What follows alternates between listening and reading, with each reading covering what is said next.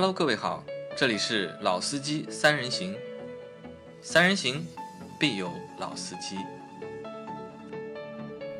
Hello，大家好，欢迎收听《老司机三人行》，我是杨磊。大家好，我是老倪。大家好，我是阿 Q。好，那我们星期的节目啊没有更新啊，就是放在了就是星期三和星期五。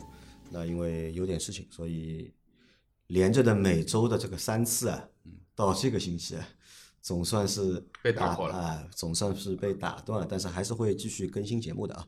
那这期节目呢，我们会和大家聊一个最近在抖音上面啊非常火的车。反正我这几天，包括上个星期，我只要刷抖音，我每次刷我都能够刷到这台车，我其实想要扩大一点，是这个品牌的车。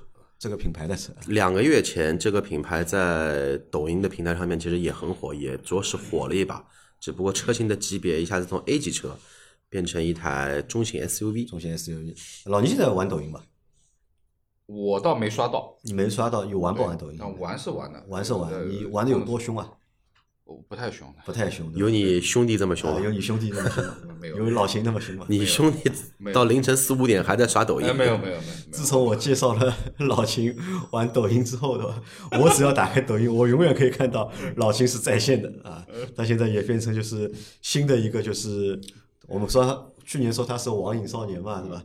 那到今年的话又多了一个新的东西可以让他玩。那就我们来说的就是什么呢？是在抖音上最近刷一直刷到了一台就是网红车了，这台车变成是广汽传祺新的 GS 八。GS 八，那在这台在抖音上面，我看就是各种的，就是大神啊，或者各种的账号都在介绍这台车嘛，然后对这台车啊，就是赞赏有加，就是好评一片。把啊，真的是好评一片，把所有国产车的能说天花板。好话，啊，把所有能说的好那话，这两天最流行的就是天花板呀，对吧？哎天花板，什么什么的天花板，国产什么天花板，燃油车的 SUV 的中型里面的天花板。天花板，天花板，天花板啊！那么看了之后啊，其实我们对这个车也蛮好奇的嘛，所以我们今天我们上午我们三个人，我们分了两批去了两家的，就是四 S 店，对。去试乘试驾了这个广汽的新的 GS 八。嗯，那先给这个车下个定义吧，就是看完了就抖音上那么多的介绍之后啊，那么再去看到实车，包括自己亲身的就是试驾，包括试乘了之后啊，那你们觉得这个车有网上说的那么香吗？我觉得没有这么夸张，没有这么夸啊，张，没有这么夸张，啊，那么呃，好处优点客观存在的啊，但是缺点也很明显，缺点缺点也很明显啊，并不是现在你去刷这台车，比如说现在这些自媒体啊，或者说是车评这一块说的，好像一边倒的，好像没什么坏的地方啊，对吧？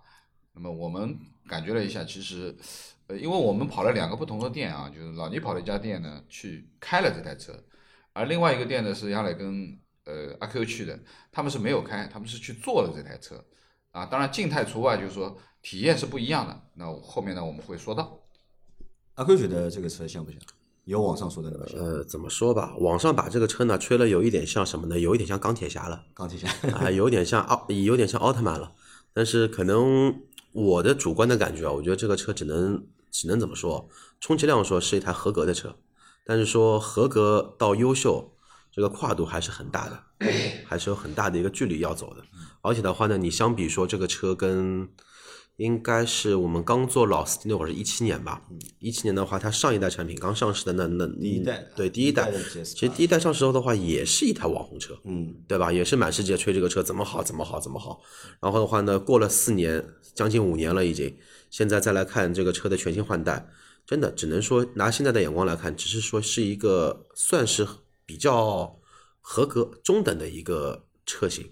对我蛮同意阿 Q 的这个说法的。就 GS 八这个车型啊，其实它是带着一点点就是网红基因的，因为第一代 GS 八上市的时候，在那个时间段，其实自主品牌的就是中大型的 SUV 啊，没有的其实很少。那个时候是凤毛麟啊，角，你要找一台就是车身车身车身的尺寸在四米八的，就是 SUV 啊，基本上自主品牌我们是看不太到的，非常少嘛。那当时又借着什么呢？借着当年就是 GS 四，广汽传祺 GS 四其实是卖的非常好的。对。那我们在前两年的那个汽车排行的销量排行里面，你看在前十名里面，常年在前肯定是看得到对前五名肯定有的，前五名啊，你前五名应该都会有 GS 四对吧？然后再加上它出了那个 GS 八，那其实，在当年还是很不错的一台车型，或者是在就是热度上面很高的一台车型。但是看完网上那么多的这个关于新款的 GS 八的这个评论之后啊，就是我们就去找 4S 店嘛，在找 4S 店的这个过程当中啊，就是其实让我觉得就是有那么一点点的，就是被泼了一盆凉水，对吧？你看一台车，对吧？全网都在说，然后呢，这个好那个好，但我们去找 4S 店的过程呢，发现在上海市区没有，竟然没有 4S 店。全部在交环线以外，还不还不是外环以外，啊是在交环以外。外环外环没有交换。在上海市区里面是没有这个就是广汽传祺的四 S 店的，就是油车的，因为现在广汽传祺呢，这是把那个就是油车啊和电车它是拆开卖的，对就分两个店嘛，一个是对爱安的店，一个是传祺的店。在市区里面呢，就是爱安的店有好几家，对，我看到过好多，但是油车的店真的没有。没有，对吧？我们在找了一找老半天，哎，发现哎，怎么为什么一台就是网红车，对吧？因为在我的印象里面啊，就是在上海市区，就是有哪些店比较难找啊？就是奇瑞比较难找，嗯，长城难找，长长城还行，长城还行，还不算少，还有，就也不算太远的。奇瑞是比较难的，我要跑，我们真的要跑去就是外环，我们才看得到就是奇瑞的店。但还除了这个之外，你长安城区里面其实还是看得到的，有不算太远，但也有。雪雪铁龙看雪铁龙啊看不见了，雪铁龙看不见，了雪铁龙看不见了。那你想，你想一个网红车型，对吧？但是这个店，对吧？店都没有啊，那么远或者店那么少，和这个网红车型啊，我觉得是不太不太匹配的。因为我我的那个 G M 八嘛是在我家附近，我现在住的很远嘛，在住在外环以外，外环下去还要十多公里的路。那我的那家店在我家的附近有，但是买完了之后，那家店大概也就一年不到，倒闭了，啊，倒闭了啊，真的就倒闭了，就关了嘛，对吧？直接关掉了。那关掉之后呢，就是大概是过了两三个月吧，对面开了一家，对面东风风行的那家就是集团，就是他们四 S 店集团，他们可能觉得，哎，这个生意还能做，对吧？就开了一个小店。那我和阿 Q 去的就是这家店，其实这家店看上去还不太像一台一家 4S 店，只是一个沿街的门面。有点像什么？有点像三四线城市，我们说它的那个叫城区里的那一种比较大的综合经销商，但是它是怎么说呢？就是门面房做了一个 4S 店 里面呢只有两台车，两台呢还都是 G M 八，对吧？其他 M 八哦，还有一台引爆。引爆啊，引爆，其实我刚刚那个开头铺垫的，其实就是两个月前的一台网网红车，全网都在吹这个车怎么怎么好的，其实就引爆。那老倪是在哪里试驾的？呃，我在的这家店还相对比较近一点啊，它应该算外环外，对吧？肯定不到交环了。那么这家是比较正经的四 S 店，是正经的四 S 店。4S 那我们去那家不是正经的四 S 店。呃，应该怎么讲呢？就是说从规模上面讲是比较规整的，嗯店铺也很干净。然后呢，它和捷途靠在一起，好，节节对度在一起。门对门的，门对门的。然后呢，呃，在这台就是这家店里面，其实有三台车，嗯呃一个是引爆，嗯，一个是 GS 八，还有个 GS，还有一个就是 M 八啊 M 八啊，M 八。那么就这三台啊连 GS 四展厅没有有展厅啊啊，但是外面有，外面有啊，啊展厅不进。啊实际的车有，但是展厅的车我没看到啊，没看到。那么呃，这个店还是可以的，还是可以的，就是相对而言，呃，今天整个这个这个接待的流程啊，包括这个销售员啊，这个销售员，我觉得对于车辆的熟悉程度，包括培训的内容各方面，就是他，因为我我就当小白了嘛，我说这个我车我不太熟悉，我只是网上看了一些资讯，对吧？我说你要不帮我介绍一下，他还是讲的蛮蛮清晰的，对吧？很多特点部分的东西，他也表述培的比较训过的对吧？清晰啊，培训过的。对，培训过的啊，这个是我觉得值得表扬的，好吧？就是说，作为自主品牌而言，其实就是你的业务能力啊，你的专业度，这其实很重要，对吧？就你去你要求试驾，他是直接给你试驾的吗？啊，给我试驾了，但原则上其实是需要预约。啊，对我们去的那家店，他也说是你要提前预约，嗯预约了之后呢才能试驾。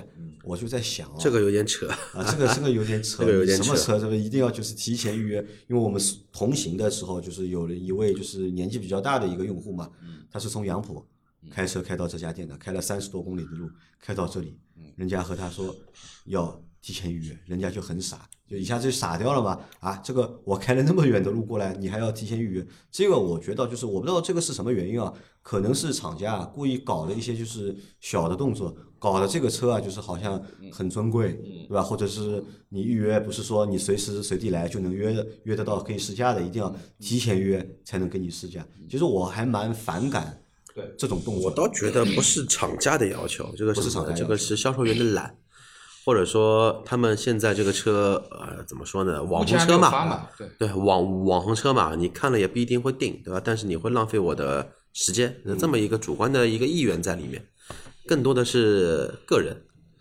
因为主机厂它其实有要求是真实驾率嘛，对的而而而而且它要求它要求的是什么呢？首次到店的试试驾率，因为你试驾率越多，你的成交率相对而言对它会推算会越高一些。那老老倪看到那台车感觉怎么样？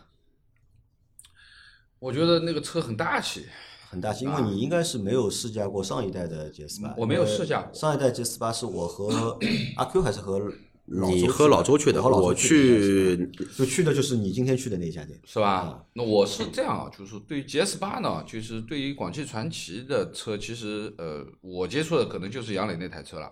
那其他的车其实我没有太多的关注。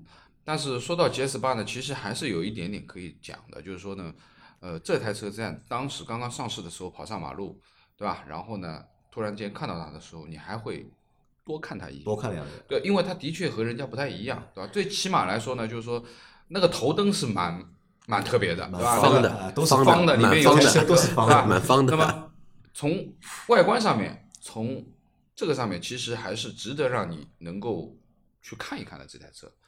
那么，呃，这个其实是第一代 GS 八给我的印象就是，哦，这个车好像有点特别，嗯，对吧？而且尺寸也好啊，也是比较大的一个尺寸，对吧？而且呢，外观特别是这个这个这个大灯也很特别。那这只是我对于 GS 八比较比较就是说基础的一个印象。那么另外一个呢，就是说我们每个月都会去做销量啊之类的东西，包括这个车卖的好坏啊或怎么样。其实，嗯，之前也巴拉巴拉过这个。那么这个车其实有刚刚上的一段时间，有其实是很卖的是卖的挺好的嗯，差不多有万把台的销量。嗯，不好意思。那么，但是这个很短暂啊，马上就回落了，一下子就回落了。那那么差不多现在就是千把台的销量这样子一个一个一个情况。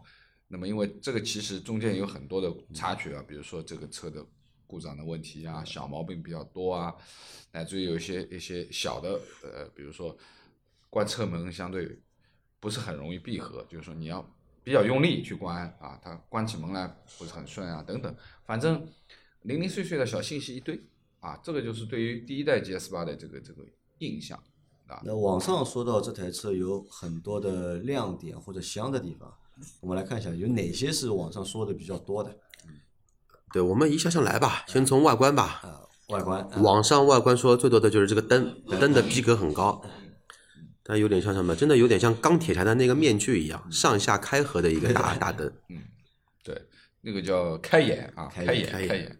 对，那么 开天眼实话挺好看的啊，就是说这个仪式感非常强。呃，但是呢，这个我今天去试的时候，之前因为呃我说试车嘛，那么正好有一个客户刚刚试车回来，停下来这台车，那我就顺便说一下能不能试。那销售员说：“哎呀，你这个原则上是要预约的，但是今天就是吧，就是这个意思。”那么这个这个用户下来了以后就，我就简单的问了几句嘛，就是说包括呃大家简单的聊了一下，就说到这个灯的时候，他说这个灯坏了怎么办？啊，这个灯罩坏了，就是这个开眼开不了了怎么办？眼会什么皮卡住了？怎么办眼皮卡住了怎么办？对吧？这个也是一个故障原因啊。那？我也一愣，对吧？想，哎，有这种可能啊？嗯因为你原来就是点的亮点不亮的问题，对不对？那么现在呢，你中间加了这样的一个开眼的动作在里面，那肯定里面是有相关的设备的，对吧？那么如果卡住了，或者说如果故障了以后，灯是亮的，对吧？但是开不了眼怎么办？这也是一个一个故事，啊，就是说多了复杂的东西，肯定有它复杂的这个隐患啊好处也有，啊隐患也有啊，对吧？我听听也对吧？？吧这个灯其实上一代的 GS 八灯也是它的卖点，呃，对，那个灯的话是它的一个心意吧，嗯因为那时候灯的话其实就是现代的灯，不带那个动态的一个展开的这么一个模式嘛，其实就是四个灯珠。低配的话呢是一个灯珠加两个方的灯珠。嗯对，其实就是说，对于大灯啊这种开启的方式啊，其实，在很多年前，其实就是很多跑车是用这种隐蔽式的灯，就上翻的这种灯，对不对？这种形式。那么，其实，在最近一段时间，其实前面我们在说的就是有一台车也有这样的一种仪式感的，就是 DS 九，啊，就是它前面那个菱形大灯，它是这样旋转出来的，那也有仪式感。那这是这是上下开的一个形式，对吧？我觉得蛮别致的，的确也很好看。然后呢，我的感觉就是说，这个你从正脸去干这台车的前脸的话，特别是灯它的造型部分的东西，你感觉它像台凯迪拉克，很像前面啊，像凯迪拉克，就特别是灯这一部分啊，你说像凯迪拉克呢，我倒觉得不像，但是它有什么呢？大灯的它是造型这一块它是有这种什么呢？它是有这种比较就是 严肃或者庄严的这种前脸的感觉，就比较老派，因为方方正正嘛。因为这个车你看，它车型是一个方的，对吧？然后前脸也是一个方的，有它因为它本身车头很宽啊，车头很宽又比较方正，然后呢中网也很大。那么今天看到的这个，其实我们今天看到的版本是一个纯油的版本。嗯，那纯油的版本其实它的中网还小一点，其实它的油电混动的这个版本，那完全就是就是阿尔法的那个那个那个造型了，那个前脸，就是说完全是直瀑式往下的。那么这个是更夸张一点啊，更夸张一点。那么这个是我反正我感觉它像凯迪拉克。外观老倪说的这个点我能 get 到，因为你比我先走一会儿嘛，然后我那会儿的话就再看了一下这个车，哪个线条特别像呢？尾灯的那一个线条，它是直接从腰线这一边有一道线条是直接贯穿到尾灯这一边，而且是一个很锋利的直角，所以说呢，这一个线条上跟凯迪拉克的叫钻石切割的线条有一点类似在在里头。那会觉得这个车好看吗？好看，对于我这个年纪来说，我觉得这个车比较大气，但是我的审美可能说比较低端一些。这个好看不好看呢？我觉得还谈不上。我觉得不怎么好，对你来说不怎么好。嗯，是个大车，是一个比较怎么说呢，有特点的一个车。但是好看的话呢，就是说可能谈不上，就比较怎么说呢，比较的稳重一些。比较稳重啊。那这个我觉得，因为你四米八的，啊它要四米九了，这个四米九多，将近五米啊，了，将近四米九八。那么大的一台车，那肯定要配一个相对来说比较稳重、大气的外观。那我觉得这个是没毛病啊，这这个没毛病。那外观是一个，然后还还有什么吹的比较厉害的？吹的比较厉害的，外观的话，这个灯是个卖点，然后轮胎可以说一下，轮胎不错，轮胎不错啊，轮胎不错轮，毂造型挺好看。轮毂造型我觉得见仁见智吧，我觉得见仁见智吧。那么嗯轮胎前面我刚刚可以讨论，我说哎，轮胎的配置是算好的，因为它是配个米其林的吧？是米其林的 PS 四的 SUV，对，因为说实话，你你们去可以去网上搜一下，就 PS 四 SUV 二十寸的轮胎什么价钱一个一条，啊，这个肯定是不便宜的，小两千块钱了应该要，啊，当然它它厂配肯定会便宜嘛，但是我们自己说的，以后换胎啊，这个这个轮胎肯定不便宜的啊，肯定不便宜的。别的别的外观没什么太大，因为其实跟上一代的话有传承，有传承啊，有传承承还蛮蛮多的。对，基基本上就是感觉是什么呢？上一代是马赛克，嗯，这一代呢到幺零八零 P 了，那这个其实呢，我我觉得这个算好的地方，也算不好的地方。什么意思啊？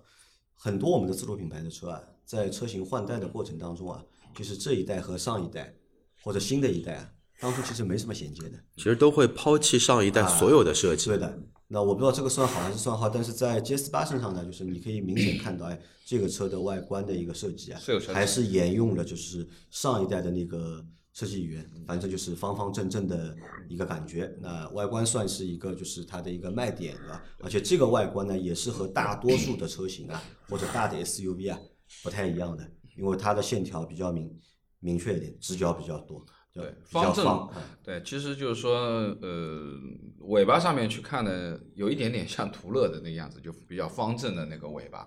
那么，而且呢，它的后尾灯点亮，它是一个 H，嗯，是一个 H，就是也蛮别致的，就辨识率应该是很高，辨识率应该很高。那么，呃，说实话，就是对于广汽的这几台车，就 GS 四也好，GS 八也好，其实我觉得从型号上面的取名，我觉得是可以的，因为它有传承第一代、第二代，对吧？那么之前我们做过很多节目，包括之前说的这个为摩卡，你说你摩卡再换代，你换什么？叫什么卡吗？他就说你你对于整个车型，他说是说从 V 啊从 VV 七现在升级了叫摩卡，那你完全这是两个名字嘛，就一点延续都没有了。虽然你说你这个车是它的升级版，对吧？但是其实一个好的名字一定是可以传承的嘛，传承下去的啊，可以有悠久的传承。名字是品牌的一部分对，我觉得 GS 八挺好，就是说从车型、从外观，你能看得到这有上一代的影子在里面，然后它也有一些升级，对吧？那么其实这个是一个好现象，我觉得。那这是一个点，还有一个点是网上吹的比较多的呢，还有关于它的动力总成。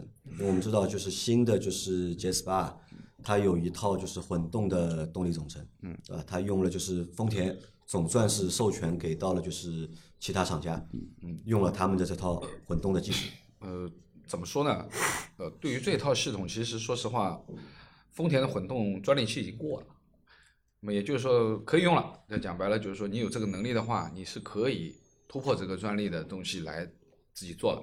那当然，因为广汽本身和丰田有这样的关系，那直接就可以用。当然，也一定会有使用费啊，会会付一笔钱的嘛，对吧？那么说实话，对于这个已经开放了这个东西，你说付一笔钱有好处有坏处，那么我觉得到底是被宰了还是怎么样，那那我们另说啊。就最主要的是，其实丰田这个东西已经开放了，说实话，接下来就不能卖，也卖不了什么钱了。那我觉得就是说，当然对于这套最新的，它应该是第四呃第第四代的啊应该是第四代 THS 的这一套东西。那么其实最新的啊，包括雷克萨斯也好，包括现在汉兰达也好，或者陆放也好，其实用的都是这一套。那么我们也看了一下，就是说，特别是混动版本的，其实它的所有的参数标准都是和这个丰田一模一样的。啊在电机这电一块机部分啊，在电机部分是一模一样的。那么这个呢，因为说实话，我们现在没有发言权，为什么？因为我们这两这两天试的全是纯油现在现在哪哪怕一些那个那个头部的一些媒体，包括一些怎么样的一些大号，那试的也都是燃油版的车嘛。它现在没有混动版的车，我们后期也可以再去试试看没。有。对，那今天其实主要还是说一下两点零 T 吧。哎，我想问啊，就是关于这套混动啊，就是你们觉得香不香啊？二零二一年了，对吧？这套就是丰田的混动系统，对吧？放在车上面，这个东西还算香吗？或者还算有就是竞争力？有没有就是比较大的竞争力或者有诱惑力吗？我的想法，嗯香不香不能去谈了，已经，已经就是说不香了。已经不能去说这个东西香不香，因为香这样定义是这个东西是不是有冲击力，或者说有一个新颖的东西在里头，才能去称之这个东西是不是香。那只能说什么呢？只能说在自主自主品牌里面，它应该是第二家嘛第它现在是第二家，第一家是比亚迪嘛，比亚迪比亚迪的混动嘛。对那个不充电的 DMI 嘛啊，那个它应该是属于第二家那个叫什么的，用能做混动车的一个主机厂。你别的品牌，你不管是吉利、长安、上汽，嗯哪怕你加上北汽、加上广、加上那个那个一汽都没有。嗯，我们说的这个是不不是充电的这种混动啊，它是弱混，就是强混，不不属于 PHEV 那一类。不属于这套东西扔出来，现在这个时代扔出来的话，有震撼力吗？到底现在这个时代，我觉得没有太多的震撼，你觉得是没有太多没有震撼力太多震撼力。我觉得就这就多了一种选择吧。多了一种选择。对，多了一种选择，而且的话呢，我因为一直在看那个 GS 八的官网嘛，官网是上面是这么写写的，它是二点零 TM 加丰田第四代 THS。那为什么说为什么不写直接我自己做混混动呢？而是说我一定要把丰田的这一个商标的属性给加成下去呢用的？技术是是丰田的，嗯，用的技术可以是，但是它也可以不说嘛，对吧？你就像很多品牌，我的发发动机用的并不是我自己的，我自己会说嘛，不一定会说。那什么呢？就是说，他其实还是认为丰田这个东西的溢价还是挺高的，所以说呢，还是想通过，因为丰田在混动领域已经摸爬滚打了有将近三十年了，九四九五年第一台普锐斯上到现在已经二十七八年了嘛，所以说到现在的话，这么长的技术积累下来，口碑好，所以我得用它的一个品牌作为我混动的一个推推广。那你说它是不是很香，很有冲击力？因为我们都试过丰田四代的混动，汉兰达，我试过雷克萨斯的 ES，包括 LN 呃，包括 LS。其实那一套动力总成，我们主要说四缸吧，就是四缸二点五加混动的那一套的话，其实有两个极端。嗯，怠速情况下那个车极其的安静，但是一旦说内燃机它参与驱动的话，那个噪音实在是，其实那一瞬间吧是挺吓人的。这个我同意啊，就是因为最近刚试完新的汉兰达，就是呃其他什么东西都可以，对吧？包括你四平八稳、慢慢悠悠的在晃的时候也没问题，但是你一脚油门下去，对吧？转速一上来，对吧？速度还不快啊，大概也就是五六十码的速度，其实那个发动机噪音已经在那里了。就是说你，我认为是，我认为是不能接受的啊。就是说，可能这个混动的意义更多的是燃油燃油部分的优点是它的一个特点。要因为我们如果说把这个混动放在这么样大的一台车上面，啊，就节油是它的一个优点。这是它的一个优点。因为说实话，五米尺寸的车，两吨重的车，如果说你用纯油，那你的油耗上面肯定是不是特别好的，因为你要驱动它，又要相对动力好，那肯定就是高功率了，对吧？然后你肯定这个东西肯定是能量守恒的，你要要跑得快，那你肯定油要花得多。但是如果说它混动一旦上去的话，其实它现在所表现出来的就是 NEDC 的这个五点几的这个就是五点几的这个油耗，其实是还是还是很好的。啊，就是说应该这么说吧，就是说，呃，可能更多的还是在油耗这一块是比较友好的。因为上一代 GS 八刚刚上市那一会儿的话，其实它用户反映的一个情况就是有个诟病，就是油耗很偏大，而且油耗偏大的话呢是超出很多用户的一个预期的预期的。他本身以为这么大个车，我可能说十二个油够了吧，但可能十二个油都不够。所以说这一代的产品的话呢，加入个混动，还是以节油的一个。最终的目标为优先的，你说靠这个东西能提高多少这个车的一个我们说怎么说呢？品牌的溢价，那就靠丰田了嘛。靠丰田啊，好，那你们都觉得这套混动系统不算这台车的最大卖点？呃，我我觉得这么样讲，就是说，呃，首先来说，就是说，对于混动这一套东西来说，不是说特别亮啊，就是说人家都没有，或者说是这个是一个很新的东西，其实并不是啊，这个一点肯定。但是呢，有一点值得期待的就是什么呢？就是因为它这套混动，它匹配的不是两点五自吸的阿特金森那台，而是它现在的两点零 T。那我们知道，就是说 T 和自然吸气是有很大的区别的，啊，特别是在初段的扭矩部分的东西，带 T 车型扭矩爆发就会更好，对吧？那么像阿特金森这个呢，其实汉兰达其实就很明显了，就是说它其实低扭是不行的。低扭是不行的，虽然它有电机的介入，是有两百多，对吧？但是其实它在发动机层面，这个其实是扭矩肯定是不如两点零 T 的。那就是说，因为现在我们没有去试这台车，我们不能去说它怎么样。但是我认为应该会比。汉兰达更强更强，因为现在看到的呃账面数据说的提速嘛，五点几的这个提速嘛，呃，它它官方写的六点九六点九，对，呃六点九的那个提速嘛，应该是要比那个比汉兰达肯定要对吧？说明说呢，就是说呢，两点零 T 现在配的这个混动到底怎么样？说实话，值得期待啊，值得期待。我觉得我们要去试一下，对吧？当然这个里面其实讲白了就是说呢，最终还是要看匹配。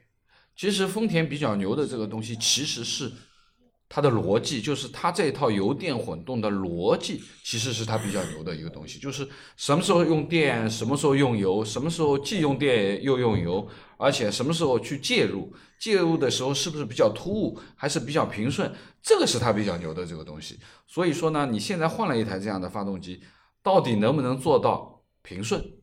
这个就哎，这个就很体现了，所以呢，我觉得还是值得期待去看一看未未来啊。好，那动力说完之后，就是还有什么内饰？内饰这台车，外观说完，动力说完，那就 内饰，我们还没说汽油发动机呢。刚刚说的是油电混混合嘛，那我们先说内饰吧，做的什么样感觉嘛？因为老倪是静态也做了，他自己也开了，我们是做了静态，然后的话是试乘了一下，没开。呃。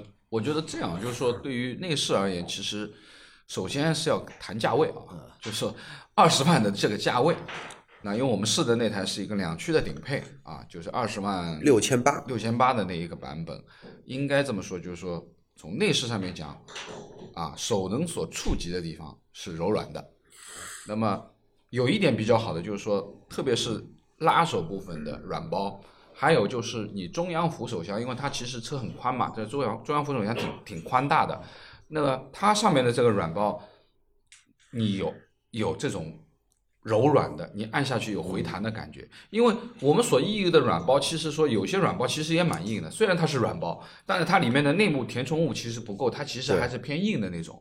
但是这台车是很软的，就是说你的拉手门的这个侧，包括你手能触及的这一部分，其实是比较软的。那么我认为这个软包还是蛮舒服的，蛮舒服的。那么呃，从做工上面看，包括它的这个这个菱形的这个缝线啊，座椅的缝线啊，包括它前面讲了，就是说呢，呃，真皮部分是指接触部，也就是说打孔的部分，后背你身体接触的地方是真皮的，那么其他的地方其实是合成皮，或者说我们说的叫很细节的，像超纤皮这种。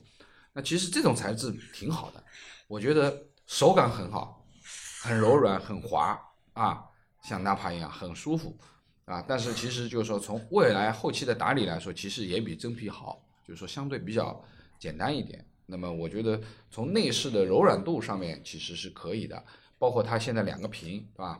中控的这个屏也好，包括仪表盘啊，仪表盘的这个屏好，清晰度各方面，包括这个这个呃影像部分的东西，它这个不叫不叫三六零了，它叫五四零啊，叫五百四十度，因为它在的底盘透明底盘又多了一百八，对吧？那么其实分辨率都 OK 的，没问题。那么呃有一点不太好的就是它的那个里面内饰配置部分，就是它的抬头显示，因为我那台是有抬头显示的啊，它抬头显示的部分是不可调节的。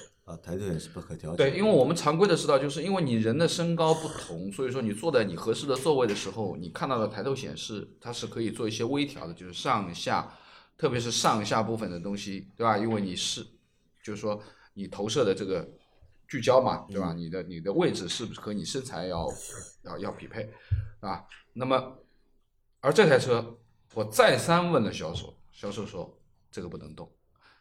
那唯一能动的是什么呢？就是座椅的高度，就你只能调节你屁股下面的高度，让你自己上升或者下降，来去对应这个抬头显示的位置清晰不清晰啊？那么这个我觉得要值得吐槽一下，因为这个我觉得每个人身高都不一样，那我喜欢稍微高坐姿一点开车，那我就看不到抬头显示了，或者说看得隐隐约约的，对吧？那我必须得降下来，降到平视的这个角度，那我不喜欢这样像轿车这个姿势吧，对吧？可以吧？所以这个我觉得有点小问题，有点小问题。内饰的感觉怎么样？嗯，老倪说的一点我比较认可什么呢？因为毕竟广汽是一台中国车，中国车去设计的话呢，它其实很容易去设计出来一些东西呢，是很符合中国人的需求。什么需求呢？就是所有的软包这一块，因为现在中国卖的所有的车，它对于什么呢？就是说内饰的要求其实是高于正常的一个合资品牌的车，或者说豪高于豪华品牌的车。高很多，所以说你去看，哪怕十几万的车，内饰的话呢，基本上做的都很细腻。所以说这一台车的内饰这一块的话呢，我只能说符合一台我们中国人自己造的车的这么一个特点。但是有一点就是说，我在想的一个点就是在于什么呢？一些大咖们或者说头部流量的一些美媒体，他一直说这台车内饰看上去什么呢？很细腻、很高端、很大气，就这个车的可能说是越级的这么一个视觉或者说触觉这么一个体验。如果按照这个维度来说的话，那我觉得真的是，要么就是我没开过好车，要么就是他开过的好车是特供车，我开的好好好好车是阿 Q 自己定制的车，只能这么来做一个形形不形容。很多很多很多其他人的评价，对于而他而言，可能说有四十万的一个标准啊，或者怎么样。那我认为四十万是不到的。那我倒有一个这个感觉，啊你们知道有没有啊？就我看这个车的内饰，它整体的一个设计的嗯一个方向或者设计的语言，其实是比较简单的，或者比较比较传统的，呃不是很难那种突兀。你很难看出这台车到底是一个什么风格，对吧？你说它到底是一个豪华的风格，还是一个科技的风格，或者是一个运动的风格，我好像都看不到。我觉得这个车就是一个和它的外观有点像，因为它的外观啊比较简单，比较就是硬一点。对它的内饰呢，其实看着线条也比较简单，比较素，但是呢，只是该软的地方嗯它软了，嗯对吧？该就是加材料的啊，它肯定加了，但是呢，仅限于给到我们这样的一个感觉。你要有在很多花哨的东西啊，嗯在这个内饰里面好像也看不太到。也体现不出来。呃，没有太多花哨的东西。一半同意吧，我觉得这个车的外观比内饰来的让人更加看得舒服一些。内饰的话呢，我是觉得就一块大屏，嗯，然后加一个排档杆做的还不错，有点类似于像沃尔沃、凯迪拉克那一种，对吧？水晶水晶小玩具这种感觉了。但是的话呢，就是说触感也好，包括就是说那个那个整体的一个风风格，包括握感也好，你说要有人说达到四十万，要么就是我操，这人开的四十万的车，要么是定制的，这么我差觉得四十万谈可能过了啊，就是可能作为二十万的标准而言，它是可以的。那么你要把它提升上去。但这个二十万只是在自主品牌里面二十万，你不能把合资拉进来。你要把合资的拉进来的话，嗯那你超越太多了吊打 那吊打很多。二十万合资品牌所有的合资品牌。它够得上三十几万的。所以我的点是在于什么？就是说，在我们自己品牌里面的话，它只能说属于一个合格的内饰。嗯，一呢什么呢？就看上去呢不是太浮夸。嗯。二的话呢，就是说有一个缺点，就是说内饰跟外观的呼应其实很差。这个时候外观看上去挺唬人的，内饰看上去的话呢，没有那一种比较比较平淡嘛，庄重，或者说威严，或者说哪怕说你换一种性格过来，其实它完全没有。其实的话，跟上一代的 GS 八有那么一点点的传承或者类似，但是你的内饰跟上一代有传承类似的话呢，我觉得这个是个缺点了，就不是一个卖点了。还有一个点呢，如果要这样说的话，就是把这个车和同级别的自主品牌的车同价位的放在一起的话，那它的这套内饰是偏弱的。对，那么再说配置啊，因为这一代配置的话呢，比上一代多了什么呢？多了主动安全驾驶，就安全辅助系统、盲点辅助这一些，包括老倪说的那个做了不是很好的透明底盘的全景影像，这个确实是这一代比上一代有提升的一个地方。然后的话呢，因为这一代轴距也提升了嘛，二九二零，上一代是两两米八，轴距大了十二公分，但是我在因为我们两个主要是做了后排嘛，我的个子来说的话呢，我认为后排其实这十二公分的提升没有体现出来。没完全没有体现出来。上一代的后排也就也就这么回事，而而且一七年那会儿的话呢，你在二十万左右的级别里面，你没有这么大的这么一台车的。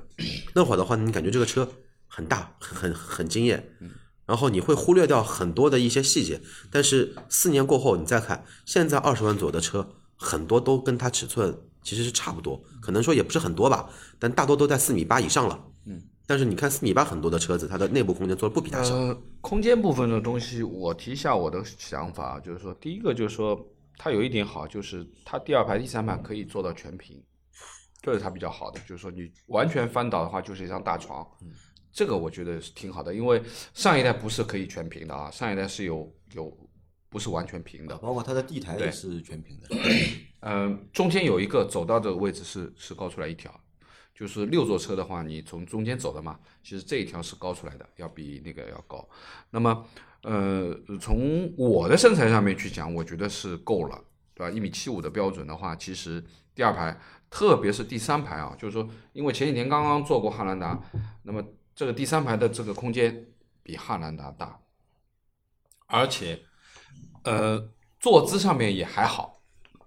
啊，据销售讲，他说是座椅上升了七公分，坐垫加长了五公分，就是第三排啊。那么这个从数字上可以体现得出，就是说它是是做了一些改进的。那么另外一个呢，就是如果是正常坐姿，第二排完完全全坐下，稍微富富裕一点的话，你第三排坐没有任何问题，磕不到腿，磕不到腿，我觉得是可坐的第三排，没没有没有没有太多的问题。那唯一的缺点就是什么呢？就是当你第三排也坐得很舒服，你的靠背稍微斜一点啊，稍微坐得很舒服的时候，你的后备箱空间就比较有限。就这个后备箱空间的话，只能放一个旅行箱二十寸，对，所以为什么多就不行了啊。为什么汉兰达空间会比它小？不，汉兰达是跟它反的。因为汉兰达后备箱大。对了，汉兰达后备箱是绝对可以放下两个这样的行李箱的，但是它的后座小，就二座二排和三排的间距不行。但是它是二排三排 OK，但是后排后后后备箱的这个空间比较小，比较小。那这个座椅的舒适性，你们觉得怎么样？柔软度，我觉得可以。你觉得可以？啊座椅看上去很大，很宽，很舒服。海绵的填充呢也不错，但是呢，可能我个子比较跟一些主流媒体的，我主流媒体那些大号的人有很多跟有很多块头跟我差不多大，我不知道他们为什么坐后排坐了会比我感觉这么舒服很多。因为我的坐后排的话，就感觉回到了四年前我的那台捷德，捷德什么感觉呢？就是后排腿腿部空间很大，你把位置调到最后了嘛，最后了，靠背也调最后了。斜躺的角度也调到最后了。对，然后的话呢，我发现这么一个问题，就是靠背，嗯。还不错，挺舒服的，嗯，能支撑到肩膀这么一个情况但是坐垫的话呢，跟我那个捷捷德一样，捷德的座椅是平的，嗯。所以说呢会有这么一个问题，就因为它地台比较高，问题来了，座椅是平的，地台比较高。地台比较高的时候，你加上座椅平的情况下的话呢，这个人呐、只有屁股的那那两半肉嗯是有力气在那边做支撑的。你整个大腿到大腿根这一块的髋关节这一块，完全是腾空的一个状态，所以说会很累。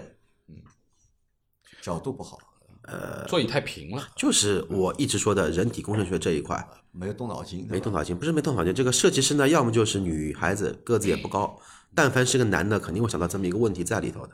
呃我的感觉是在第二排的感受啊，和这个就是那你跟他两个人相反嘛？我们都是坐第二排嘛。对啊其实因为我腿短嘛，对吧？腿短的话就是没有它那个腾空的那个感。觉但嗯我的感觉是什么呢？就是这个车的第二排，因为我只坐了在第二排，嗯这个感觉啊，其实和坐在一台普通的就是十多万的 SUV。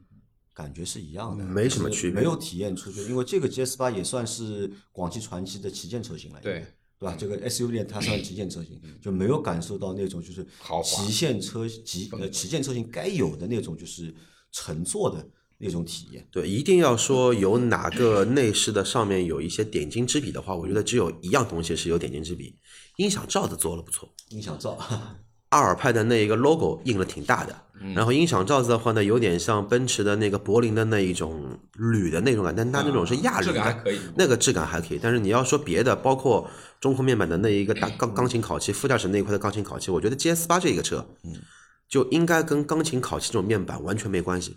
你哪怕用水转印做一个木纹的雕花，或者说哪怕用一个稍微好点的、差点的木木头做一种那种木纹的，能跟这个车的外观有一些呼应在里头，而不是说内饰就两块屏幕。那我觉得总体来说，这台车的内饰也好，包括就是座椅的乘坐的舒适性也好啊，在同级别的自主品牌里面啊，它是属于就是中等对偏下的，嗯，绝对就是绝对就是排不到前面去。那这个和天花板啊，我觉得就是还是有蛮大的一个差距的。对，这个就是现在已经开始说跟一些主流说的天花板差在哪哪里了，内饰其实有很大的一个差异。从我们坐下的感觉来说，下面再说说什么呢？开的感觉吧。开起来，好，说说开的感觉啊，就是说，呃，这台车，我从 4S 店刚刚开出来的时候，有，因为我是在驾驶位啊，哎，感觉有点大车的这种摇晃的这种感觉啊啊，像船一样的有一点点，但是一旦上了路以后，压上窨井盖，那又是另外一种感觉，就是说它并没有像很多车评人在讲的说悬挂柔软啊，我觉得这个悬挂不算柔软的，啊，不算柔软的，应该说不能算柔软，可能还算偏硬的一点这种感觉。那么侧倾有啊，在转弯的时候你速度速度快一点，侧倾肯定是有的啊，因为我试驾这个路速度也不算特别的快，不算特别的快啊，呃，到底侧倾多少呢？就是正常的这样转弯稍微快一点点的话，你能感觉得到一点侧倾。那我觉得也正常，因为车身毕竟这么大嘛，对不对？这么高，那肯定它的重心上面是会有。但是呃，悬挂呢，没有之前很多人讲的那么软，那这是我的一个感觉。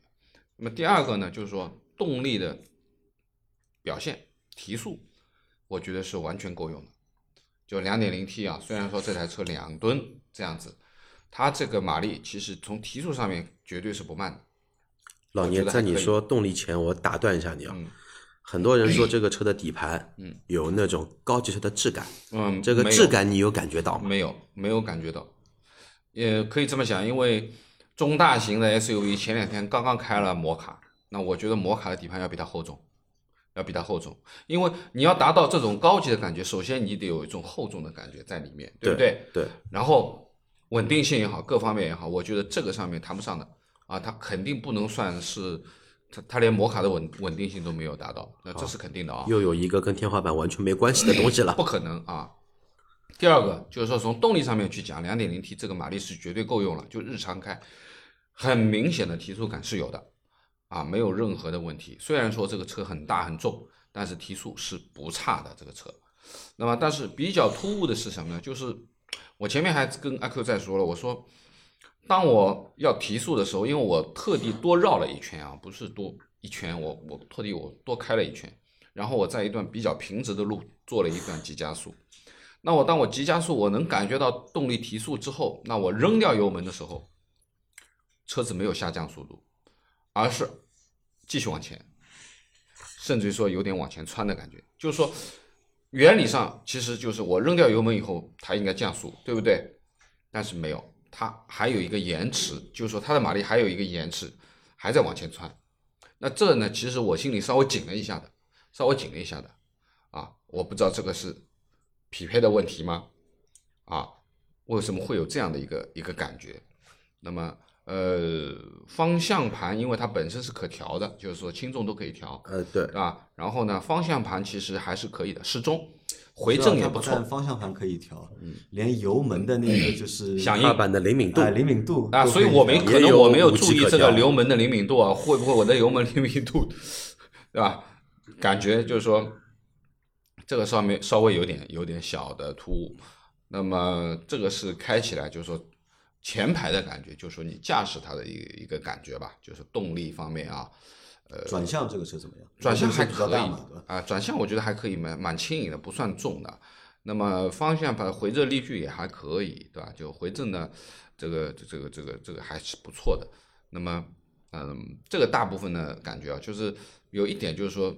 有一个小细节，就是它的这个窗户的隔音这部分，隔音是可以的，但是我觉得还可以的，因为在前排可能它前后排不一样，前排是前排是隔音玻璃的，后排单层的啊。我在前排我觉得隔音还可以，那么最起码来说呢，就是有一点我觉得这是一个小细节，就是你的玻璃上升到快闭合的时候，这个是丰田它特有的一个技术，在雷克萨斯上也有，就是。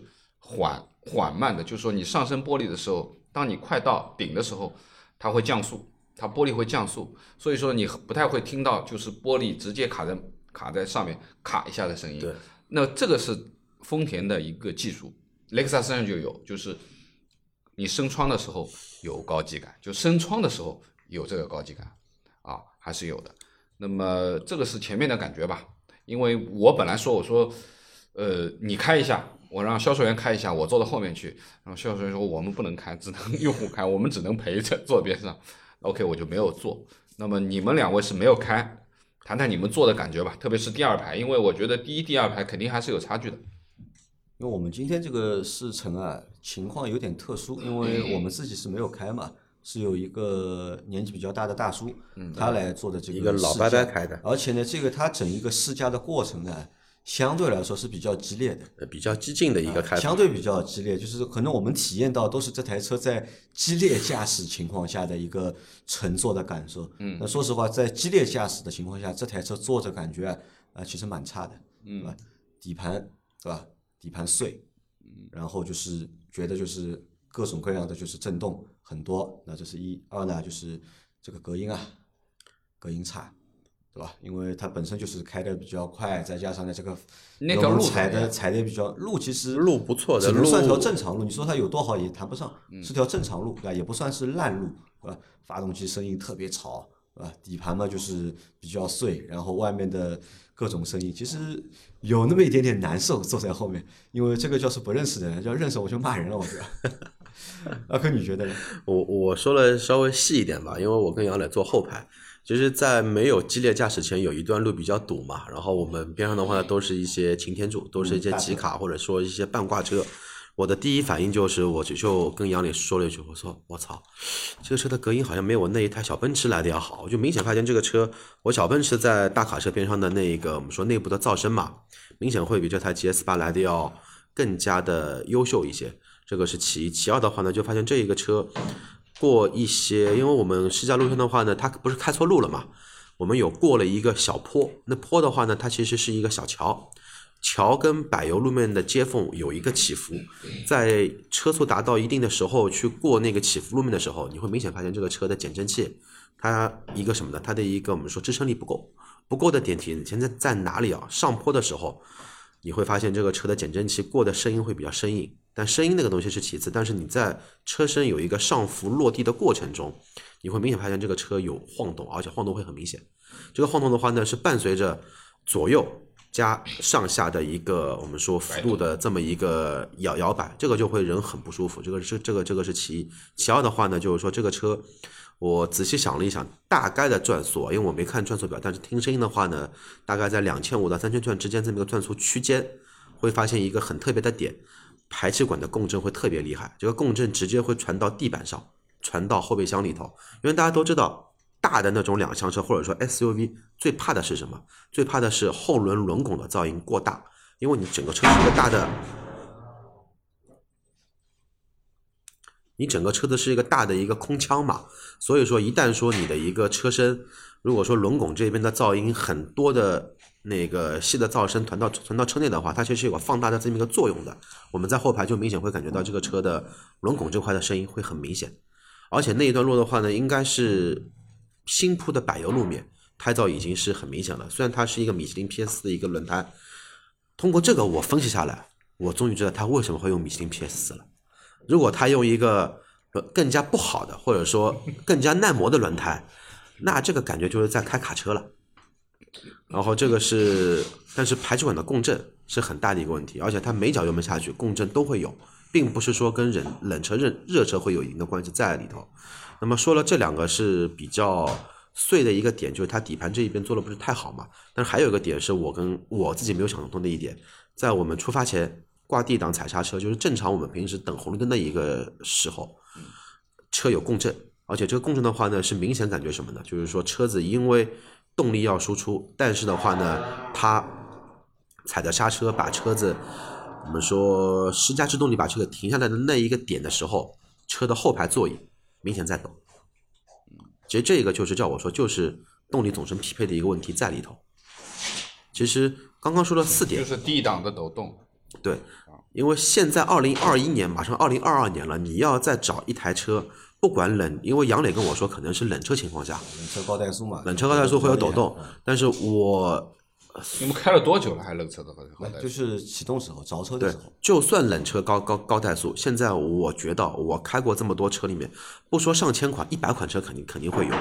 从一七年到现在，一百款车肯定会有。一百款车里面，我可以负责的说，很少，极其罕见的才才再能看到一台车后排的都自动挡的车子，你挂在 D 档冷车起步的时候，或者说车子怠速情况下，车子会有明显的一个共振，能导致你的座椅也在动。有这么夸张吗？应该它是第一台车。这个其实和就是我们在当年和老周去试驾 G 四八的过程当中啊，体验啊，嗯，其实是差不多的，是没有就是太多的变化。当年觉得这个车开起来对吧，摇摇晃晃的，然后底盘的滤震不是很好，然后隔音也不是很好。那其实当年开起来这个感觉，到现在开下来。其实还是这个感觉，可能唯一有区别的是什么？因为发动机换掉了，现在这个二点零 T 不是当年那个二点零 T。对，当年那个是多点喷射的，现在的话呢，它好，它其实中期改款的话就已经改成缸内直喷的了嘛。有可能动力会变好一些，但是呢，这个也很难的一件事。当一台车你动力变好了之后啊，那个整车的底盘的调教啊，这个东西如果你跟不上的话，那可能给到用户的一个体验啊。是反过来的，是，如果你开不快，对吧？那你开不快，那开不快的一种状态。那你如果如果开得快，那这个底盘如果是这样的一个情况的话，其实用户的体验会下降嘛，就不会觉得这台车啊有高级感了。就坐在这个后面和坐在一台就是十万左右的，就是国产的 SUV 上面，感觉是差不多的，没有什么区别，无非就是空间可能稍微大了一点。对，所以说你说这个车真的说有他们说了这么好？什么什么质感都好的话，我觉得就虽然我没开过，我所以说再开一块的话，我不发任何的我自己的一个体验。但是从乘坐这一块来说的话，我觉得这个车至少有共振、有抖动，嗯，然后空腔噪音很大，这三个问题我已经是认为这个车不是一台很合格的车了。然后我在回来的路上，我就在想嘛，因为要做这个车的节目嘛，到底该怎么来就是概括这个车，就是。我想到了一个点是这样的，还蛮有意思的。你看，就是现在是二零二一年，我们节目是在二零一七年开始做的，对吧？其实已经过去了四年多了，快马上就要到第五年了。就是在这四年里面啊，我们其实目睹了就是自主品牌的前进和发展。就有很多的品牌在二零一七年的时候和现在二零一一年相比啊，其实都有了就是质的飞跃，真的都有了可以这么说。而且很多自主品牌都找到了一个就是自己发展的方向，对吧？不同人家有一个一条自己走的这条路，但是回头看这台就是换代的 GS 八，好像我觉得就是你很难给它概括它到底变了什么，或者他到底找到了一条什么就是他要去走的路，和四年之前没什么太多的对，只是说物理年纪上他年龄增长了，但是这四年里面他没有什么长进。你就拿吉利来说吧，现在国内的头哥了吧？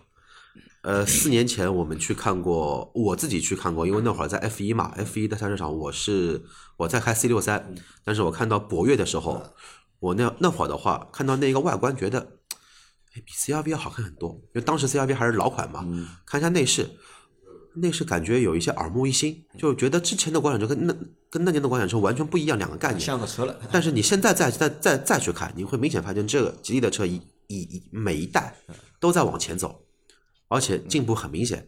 但是你再去反观，就说 GS 八这个车吧，因为四四年前我们也开过，也试过，你现在再去开，就还是那个味道。可能我在想啊，就为什么就是广汽传祺的销量，对吧，在近几年掉的是比较厉害的。那可能和这个就是他们对产品的开发啊，或者对产品的把握，其实始终不到位，或者没有找到一个就是正确的点，其实是有关系的。对吧？你看，我们当年就是一直不看好的长安，对吧？我们觉得长安的车，对吧？有很多的不堪，对吧？或者很多的不好，但现在回头再看看长安的车，对吧？再看看长安做的 SUV，对吧？它的 UNI K、它的 UNI T，对吧？都是它的新产品，那可能都找到了新的方向。反而就是 这个传奇啊，可能我在想，是不是他们就是把这个精力啊，都用在了爱安上面，因为。传奇呃就广汽的这几年的电电车做的其实还不错的，就销量也不错。呃，是不是把就是产品开发啊，或者是一些就是精力啊，都用在了就是电车上面，而忽略了这个油车？好像这些油车还在吃老本，还在就是用之前的那些就是技术的储备，或者依靠一些就是和合资车企嘛，因为它是和丰田合资的嘛，呃，广汽有一些合资的单位，靠一些就是合资单位的那些就是技术那么在玩儿啊。其实说实话，就是多多少少对这个车有那么一点点就是小的失望吧，就。唯一就是好的地方什么呢？就是我之前也说了，就是这一代的 GS 八和上一代的 GS 八还是蛮像的，就是这个当中是有传承的。因为我认为车一代一代应该有传承，对不应该就是每代之间是割裂的，这个是不好的。这个是等于说是一个名字，但是爹妈都换了。但是只能这么说吧，呃，我觉得杨磊说的一部分，我倒想说一下我的想法，就有可能是什么呢？四年前的广汽传祺的设设计师，他广汽比较自信嘛，他认为我的设计语言很超前吧，我这个设计语言可以引领十年，我说不定下一代改款再过四年之后，我还是长这么一个样样子。但是东西的话呢，可能说再过四年又多了哪些配置，再再怼上去。但是话呢，这个内饰跟外观有没有呼应，是不是和谐，质感怎么样，我不重要。我车子够大，我车越来越大，现在五米，二十万都不到。这个我们在之前也讨论了，其实这个产品尺寸的定位还蛮讨巧的，对吧？那这个可能是这个产品的一个亮点，因为目前自主品牌有这个尺寸的做到这个尺寸的 SUV 啊，其实不多嘛，不多对吧？大多都是四米八十多的，你要做到将近五米、四米九十多的，目前我们好像只看到了几台，两台的吧？是呃，常规车型啊，我们不拿那个大通 D 九零啊除 D90 除外，D 九零除外，那个揽月星途，嗯，但那个车的销量也不是太高因，为也是新的嘛，对，也是新的。然后要么比它再大的领克零九，领克零九的话销销量目前还没出来，也是刚上，价格和它也不一样，价格也差了很多贵很多了嘛。我们再想一下，那这个车的话，就是它卖给谁呢？或者它有没有竞品？因为我们销售说，就四 S 店销售说，对吧？哈兰达是它的竞品，这个竞争关系成立不成立？呃，有几个，就是因为销售在说，就是说有看汉兰达的车，嗯，来来来来聊嘛，来看。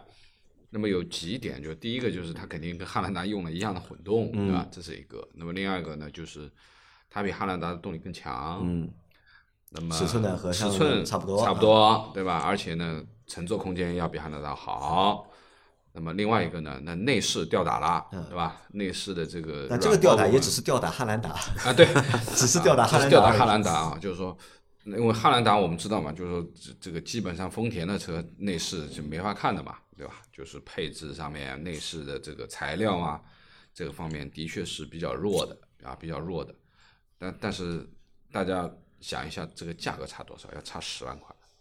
对，就基本上我稍微看了一下，就是它现在能看到的这个配置和汉兰达同等的一个两驱的这样的一个算顶配吧配置吧，放在一起的话，光车就差了九万，啊？一个二十万多，一个三十一万多，啊，那个你要算那个，你要算它啊一个二十二万多二十二万多，二十二万多，对，就是二十二万八千八和三十一万八千八，不是差九万吗？大家都是混动，对吧？大家都是混动，但是这个这个空间层层面呢，我觉得就是说有可比性，嗯，啊，空间层面肯定有可比性，内饰肯定好的，嗯，对吧？动力什么基础一样啊，至于那个两点零 T 配成什么样，现在不知道，不好说啊。那么据说是，如果你现在要订这个车混动版本的，那明年过完年见了。没这么快有车的。那现在目前都要三个月嘛，那可能要到四个月、五个月都有可能性。他说是产能方面的问题啊。那么，但是我回过头来再想啊，就是我们知道，就是买汉兰达的用户是什么样的用户？第一个，他对于品牌没要求吗？我不信，买汉兰达对品牌肯定定一定有要要求因为一定有牛头标的这个摆在那里的，对不对？对吧？小三十万的这个预算，对吧？啊，其实更多的是什么？其实买汉兰达的用户更多的是省心，因为啥？稳定性各方面比较好，而且是个合资品牌，车子空间又够，对吧？而且又很节能节油，那这是买汉兰达的用户，而且基本上是奶爸级的这样的一个一个一个标准，对吧？那么呃，对于这台车而言，其实有相似处，但是也有不适的地方，那么也有欠缺的地方，对吧？那么品牌肯定是不如的，虽然你用的是 THS。但是你毕竟不是挂的牛头标，那肯定是不一样的，用户群也不一样。也不一定啊。到时候打开发动机舱，对吧？一看有个丰田的 logo，哎，就能涨价了吧。好了，那我觉得就是说他们是这么讲啊，就是说这个有人来看啊，有人来对比这一部分，但我觉得这个中间差的太多啊，差的太多。中间差的太多啊。但是你说拿这个车去和零九去比的话呢，那基础素质上面零九一定是完爆它的啊，这个是不用去讲的。至于外观和内饰，那就是个人喜好的问题了。啊，可能我不喜欢零九的外观，我可能更喜欢它啊。你说内饰，说实话，内饰大家现在其实用料、材质各方面差不多，拼的是就什么质感和设计。感觉嘛，感这个就是感觉。那么这个感觉的东西也有喜欢不喜欢啊，对吧？很多人讲的就是像那个那个，我们施老板讲的就是，哎呀，老倪你那台 IDX 就是我的这个内饰我下不去手，也是感觉，就是每个人不一样，所以呢，这个东西也不能一概而论。啊我倒觉得。这个车啊，可能啊就也不存在什么竞争对手，因为为什么呢？就是它可能很难得到就是市场或者是用户的青睐，因为要给这个车做定位的，做就用户定位的话，那可能谁是它的这些车的用户的潜在用户呢？跟我们试驾的那一个用户，对的啊，就是年纪偏大的一些就是男性用户，对退休生活前的买一台车，退休生五十活，五岁以上了，对吧？对或者是五十加的一个年龄，对吧？那么他可能想换台车，啊，然后呢，就是预算又不是很高，可能就是在二十万上下，那可能会选这样的一台车。如果你让就是年纪轻的用户，我觉得不太会看就这个车的，直接就两个字，太老气，啊，太老气，太老气。啊，所以我觉得这个车蛮难的，就是网上虽然说就是很火很热，但实际等到这个车真正的就是开始交付、开始就是上市之后啊，其实我觉得这个车不会就是红太长时间。呃广汽的车现在看来好像都是红了时间，就广汽的燃油车啊，都红不长嘛。都红不长。反正反过来看，就是目前近几年对于广汽来说，我觉得就一台 GM 八，对吧？M 八，对吧？好像还拿得出手一点，对吧？作为一台 MPV 对吧？比较有竞争力对吧？你和合资的能打，你和就是自主品牌的你也能打也能打打。嗯但是其他车型的话，好像没有一台车拉出来 是能打的。嗯，好吧，那这个反正我觉得也就是这个现状了，就因为自主品牌嘛，有好的，对吧？也有不好的，对吧？对有奔在前面的，也有一直拖在后面的。呃，最后总结一下吧，就这个车子到底跟网络上、跟抖音上，回到我们开头那个话题嘛，到底跟网上的天花板嗯，差多少？差多少？差差几个天花板？啊差蛮多的，好，差蛮多。那这期啊，我们就到这里吧。反正这期我们聊了一台我们觉得不太香的车嘛，但到后面两期连着两期，我们会做两期我们觉得，嗯，网上其实没什么声音，但我们觉得呢还蛮香的车，而且这两台车各有各香的地方。嗯，好吧，那我们今天的这期节目就先到这里，感谢大家的收听，我们下期再见。好，拜拜。拜拜。